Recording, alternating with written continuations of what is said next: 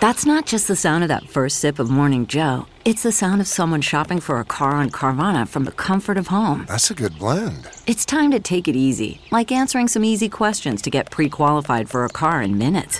Talk about starting the morning right. Just like customizing your terms so your car fits your budget. Mm-mm-mm. Visit Carvana.com or download the app to experience car shopping the way it should be convenient, comfortable. Ah.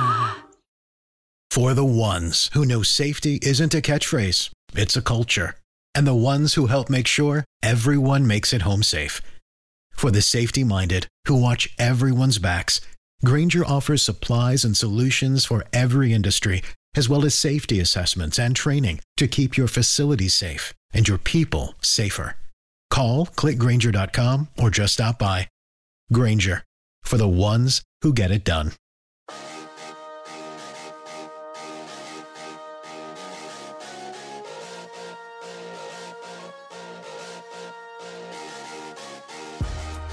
Welcome in on the mark on a beautiful Wednesday. I'm Mark Carman. This is Jake Walarius. We got a great show planned for you today. We're doing a lot of NBA, and we're starting with the Golden State Warriors, the defending champs. And the question I think we got to ask your team are the Warriors in trouble? Steph Curry, yes, cleared to come back, but he's got four ankle injuries on the season. One false step, this could be a problem. Jake, Durant is out. Even uh, Draymond Green is getting kneed in the private parts, which is causing problems. He's missing games. Uh, and Klay Thompson's got a fractured right thumb. So everybody thought the Warriors were going to win the NBA title. And right now you've got a red hot Rockets team is going to be the one seed. And you've got this guy out in Cleveland is playing some pretty good basketball. So I ask you as we start out here, Jake, are the Golden State Warriors in trouble? No. No, I sorry. I mean, I know it's the boring answer, but they've they've put themselves in a situation where basically they're innocent until proven guilty. And I'm looking at some of these injuries and I'm thinking these are the sorts of things that when it matters, they're going to play through. They know they can't get the one seed. They're taking it easy. They're giving guys extra rest. I mean, Draymond Green, he gets kneed in the balls and then he misses game time with a sore shoulder. Yeah, I mean, this is some Gregg Popovich level stuff in some cases where they're just giving guys rests. They're maybe a little banged up. Let's take two weeks off, come into the playoffs feeling fresh, feeling good, and cruise through. All right, hold on. Let, let, let me rewind back to Steph. Okay, they're 13 yeah. and 8 without Steph. 13 and 8, 40 and 10 with them.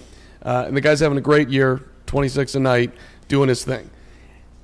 Four ankle injuries, man. Four. NBA, NBA playoffs are extremely physical. There's no way in my mind, just think this I think this is logical thought here.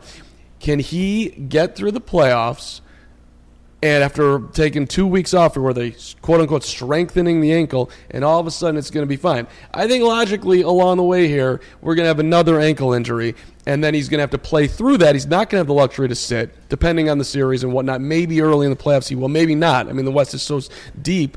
I, I just think it's most likely that we are going to deal with this in the playoffs. And I and the last time they lost albeit up three games to one it was because they were a banged up warriors team it's fair to be concerned, I think, about Steph's ankles. It's obviously been a thing historically with him that has been a problem most, you know, earlier in his career and then most notably in the finals a couple seasons ago. But all that you can do when you're making predictions is say, what do I know about who's going to be healthy right now?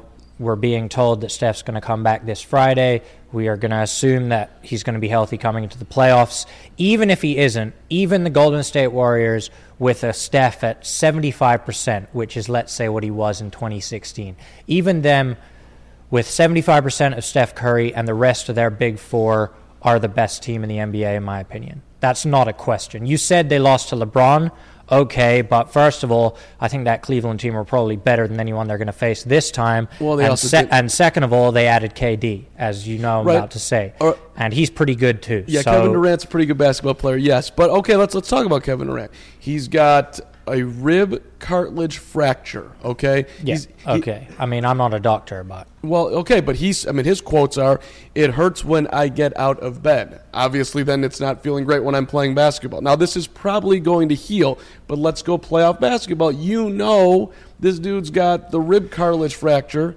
going to be physical. Sure, sure. And th- this is my problem is- though when we when gonna- we focus on injuries, right? I know KD and Steph have some negative history, but who else has negative injury history? Chris Paul. What is the Rockets' record like when you compare them with Paul and Harden to compared to just Harden? It's a significant difference. And if you're saying, would I take rather a banged up Warriors team with some question marks about injuries, or would I rather take a banged up Rockets team with some question marks about injuries? You've got to go Warriors every time, right? Right. That yes, hundred percent. But right now the Rockets are not banged up. I mean, Chris Paul is on the court. James Harden's playing like a madman. We'll get to him in a second here. But uh, I, I think there is a real question right now. This is not just uh, on the mark talk here. I think there's a. I think to me it's pretty much wide open right now. I, I think you look at how Cleveland's playing. I still expect the Cavs to come out of the East. But okay, you want to say Toronto or who, who's got the best record? Okay. Uh, I, I highly doubt it. But the Rockets are playing out of their skull. I mean, Har- last night's game in Portland, James Harden is hitting ridiculous step back threes, which basically he's been doing all season long. But they're on a whole nother level, and they've got a great system figured out with. Harden's in, Paul's out, Paul's in, Harden's out. They're both together. I mean, it's, I, I think the Warriors have kind of lulled us into a false sense of security. It was we had a similar discussion about the Cavs last season, where they were absolute garbage for the last two or three weeks of the regular season. They lost the one seed, and we were like. I mean, they are the best team on paper, but maybe they've just dropped off. The intensity isn't there. Maybe they can't turn it around. And it's the same thing with the Warriors. They're abs- they've been cruising for most of this season. They still, by the way, have I think the best defensive rating in the NBA and the second best offensive rating. Their net rating is better than the Rockets. And yes, there are injury concerns, but everything I'm, we're being told is the big four are going to be healthy for the postseason. Right. If they're healthy, they win. It's that simple. Right, and I'm just doing the. I'm just doing the. I, I agree with you that if indeed they are all healthy, but I, I'm doing the logical math in my mind. Steph Curry to me is, is a it's a high probability that at some point he's going to get hurt in the playoffs. If you if, if you had this much trouble all through the season, again I said this before, but logically I think I think it's going to creep up. And are they good enough to get through at that point? I I, I, I think it's going to be real how, how interesting. About, how about this? I would still take the Warriors if they're missing only one of the big four. Doesn't matter which one it eh, is. but okay, but they're 13 and eight without Steph. Now again, Yeah, in the regular season, it's such a different dynamic. They don't, they don't care. They really don't. It's hard to overstress how little they care about this oh. until the playoffs, All right, obviously. let, us move on to the Cleveland Cavaliers. Big news for the Cavs this week before we get to LeBron and his performances, which are just off the charts. Uh, Ty Lue. Ty It- Ty Lue is reportedly coughing up blood. He's taking at least a week off. He's not going to coach the team. Larry Drew is in there right now. Uh, he's saying a week. That sounds a little bit more serious than a week to me. I'm going to get a nutritionist. I'm going to start working out. These things take time.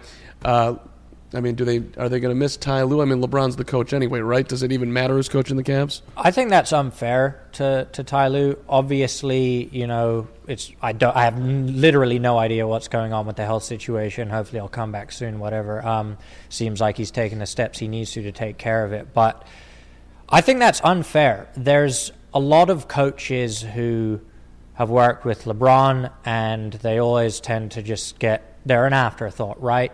And that's fair enough. LeBron is that good that he is more important than the coach. I think anyone would agree to that. But having said that, it's not an accident that Ty Lue is the guy who is stuck around. It's not an accident that while the team has been in absolute turmoil at times, Ty Lue has always been a steady presence. He's been willing to confront LeBron when necessary. Bingo. He's been a welcoming, you know, arm around the shoulder when necessary.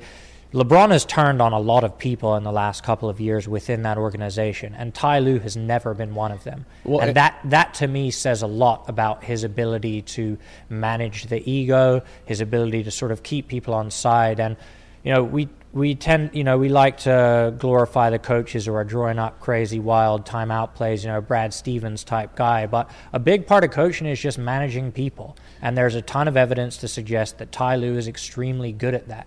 You know, it's not an accident that the Cavs, despite whatever the hell they do during the regular season, cruise through the playoffs every year. And it's a big part because of him. So, you know, I, got a lot of time for Ty Lue, and I think they do miss him. See, and I, I would actually, you know, when you look at the whole body of work, look, he came in late in the season and did call out LeBron in his first year, and he brought that team together, and somehow, some way, Golden State was hurt, and Draymond got kicked out of game five, you know, missed, uh, what was it, game, he got ejected in game four, didn't play in game five, whatever it was. He missed a game in the finals.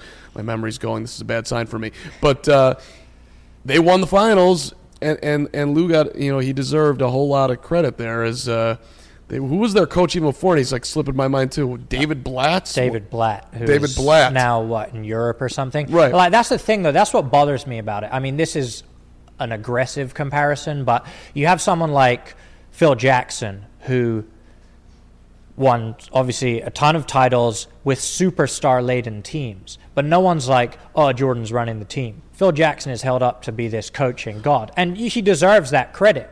But why do then we not give any credit to a guy like Ty Lue? It doesn't make sense to me. So okay, I mean, I, I, still, I would still say like at the end of the day, Mike was coaching that team, but to to that, It- it- well, exactly. But people don't hate on Phil like they hate on Ty Lue. Would you agree with that? I, uh, I mean, they hate, on, don't for, they hate on him for other reasons. they hated but on they hated on David Blatt. I don't think they necessarily hate on Ty Lue, but I do think He's completely dismissed. he, though. he is minimized 100 percent i would i would I, I don't think he gets like hate on but minimized for Yeah, sure yeah. if we drawing that distinction uh, okay lebron james let's talk about him for a second here pretty good. third oldest player to have a 40 point triple double did that against the bucks uh, this week um, and let, let's do our weekly. We're going to do this we're, we're doing this every week. I mean might as well. Where should lebron go update? And, and the reason why reason why i think it's worth bringing up right now is you've got he's putting up a 40 point triple double he looks as happy as a clam in Cleveland. And so I'm like, why would you even consider leaving that situation when you're having the best year that he's had in you know, maybe in his career, I would argue, and uh, you're having a great time. I, I think things are looking pretty good in Cleveland right now for LeBron. Yeah, I, I still think it's kind of we need to wait and see what's going on after the playoffs. That's kind of the situation here.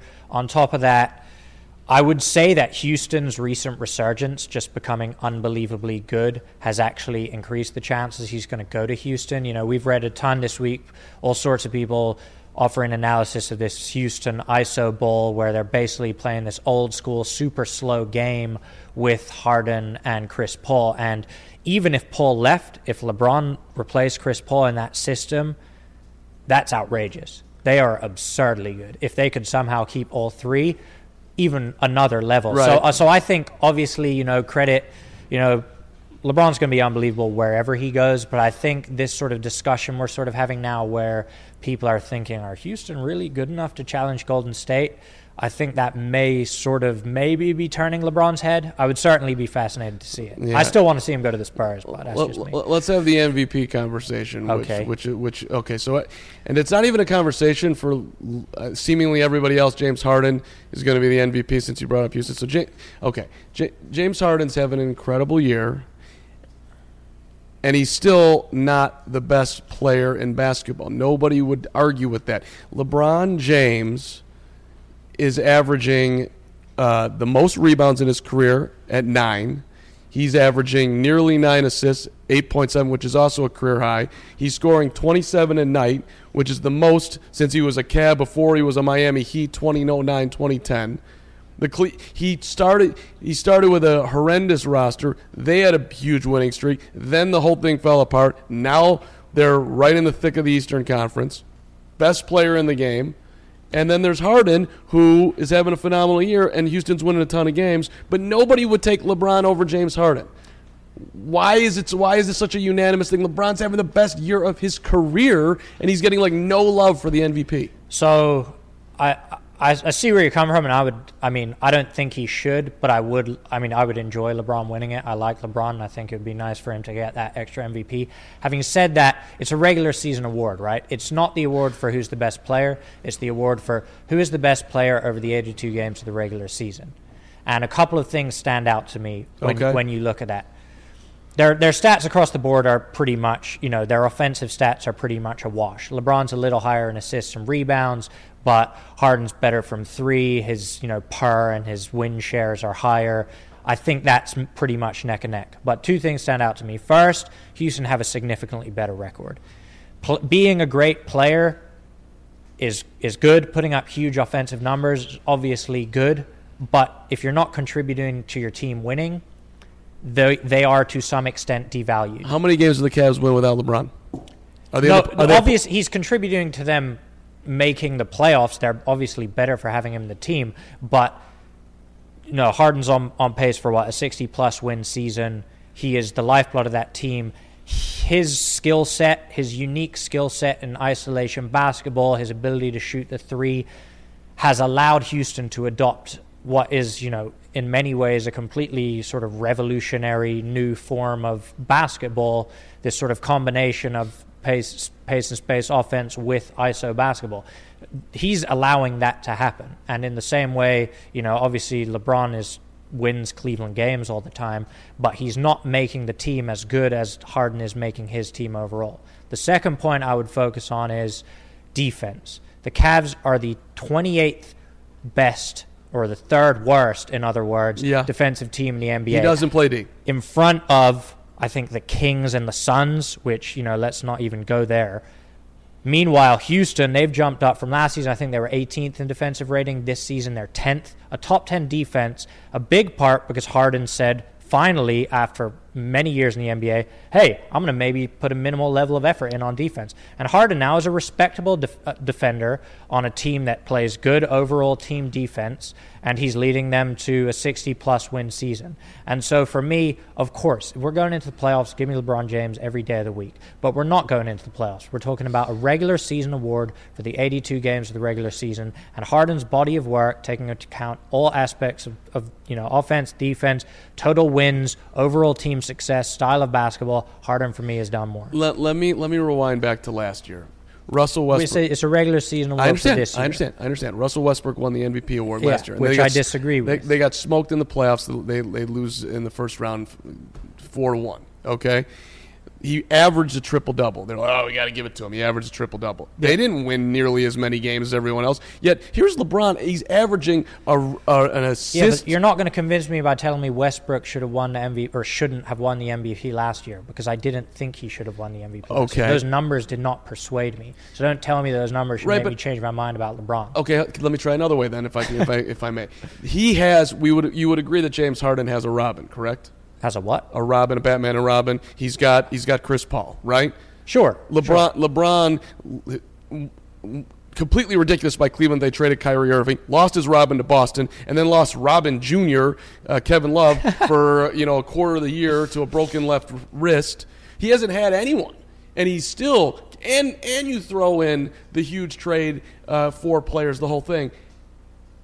He's doing this by himself. I mean, it, and and they're they're right in the middle of it. Like, doesn't that add up for any? Uh, how how is he not even in the conversation? Oh, second is Anthony Davis, and and, and, and then you got to. I mean, are you kidding me? Uh, Le- this LeBron- guy, this guy has been preposterous this season. LeBron always gets punished for his reputation. He's compared not to what he's doing or other players in the NBA, he's compared to what we've seen from him in the past.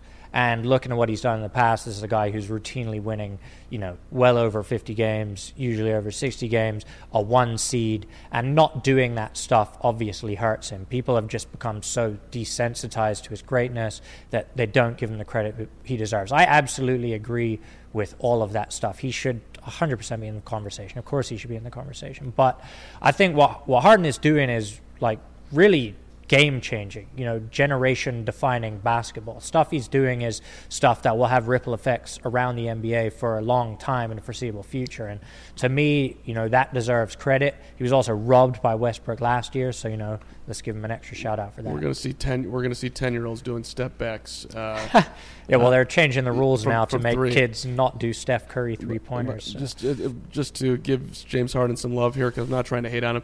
James Harden is the number one scorer in the NBA the last five years. If you combine them all, That's he's, decent. He's number five in assists the last five years.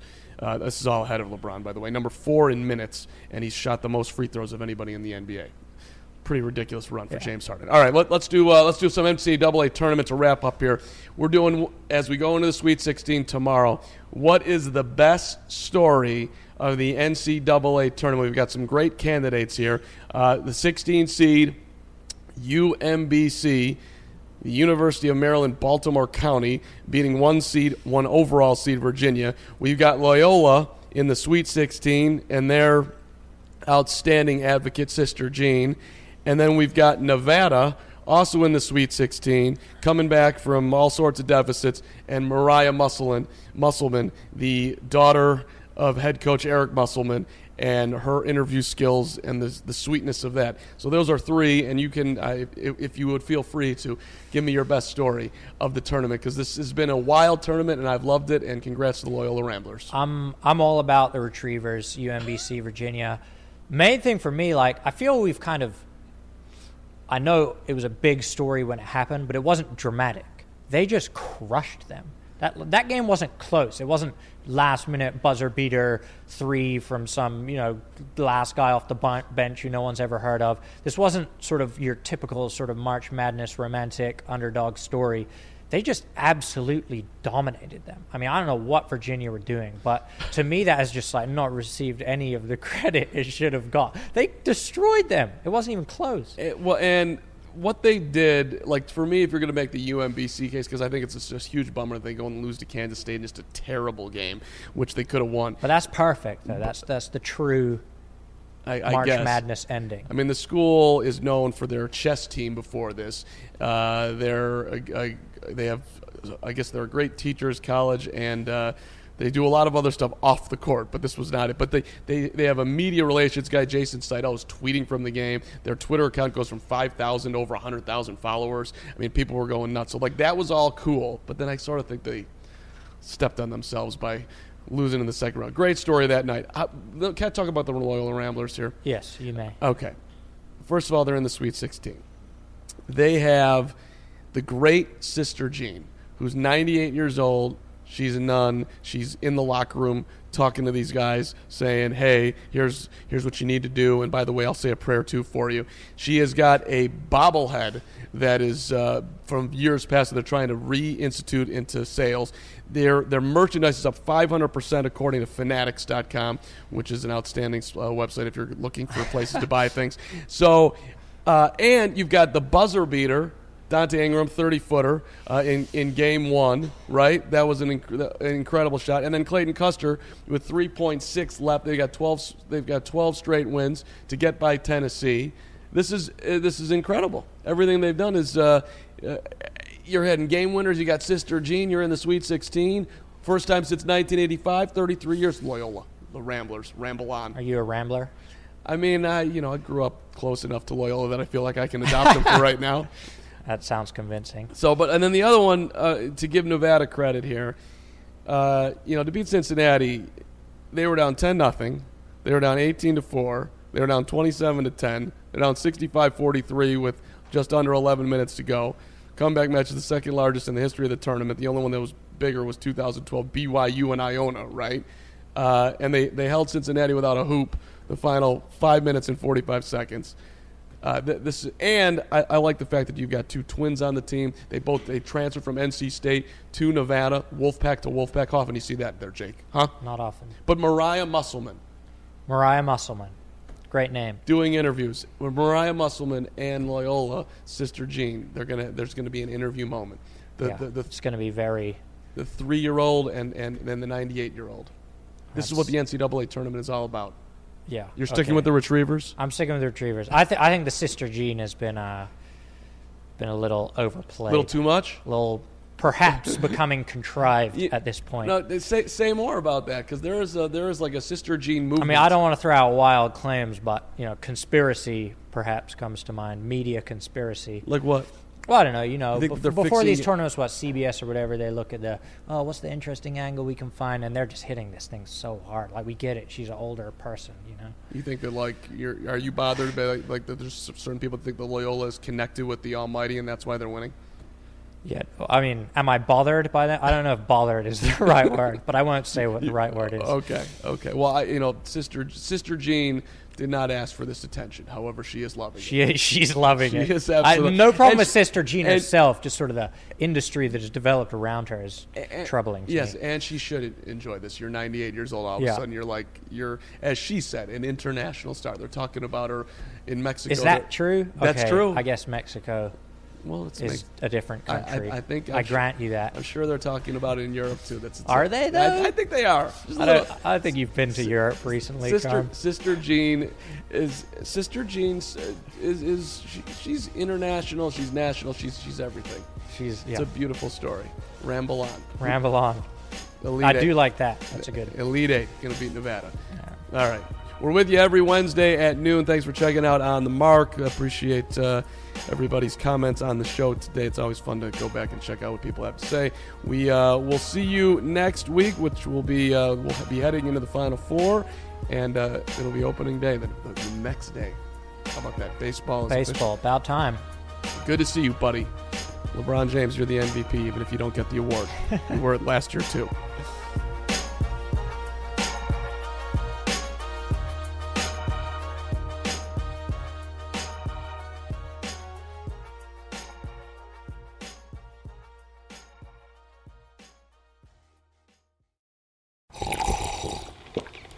That's not just the sound of that first sip of Morning Joe. It's the sound of someone shopping for a car on Carvana from the comfort of home. That's a good blend. It's time to take it easy, like answering some easy questions to get pre qualified for a car in minutes.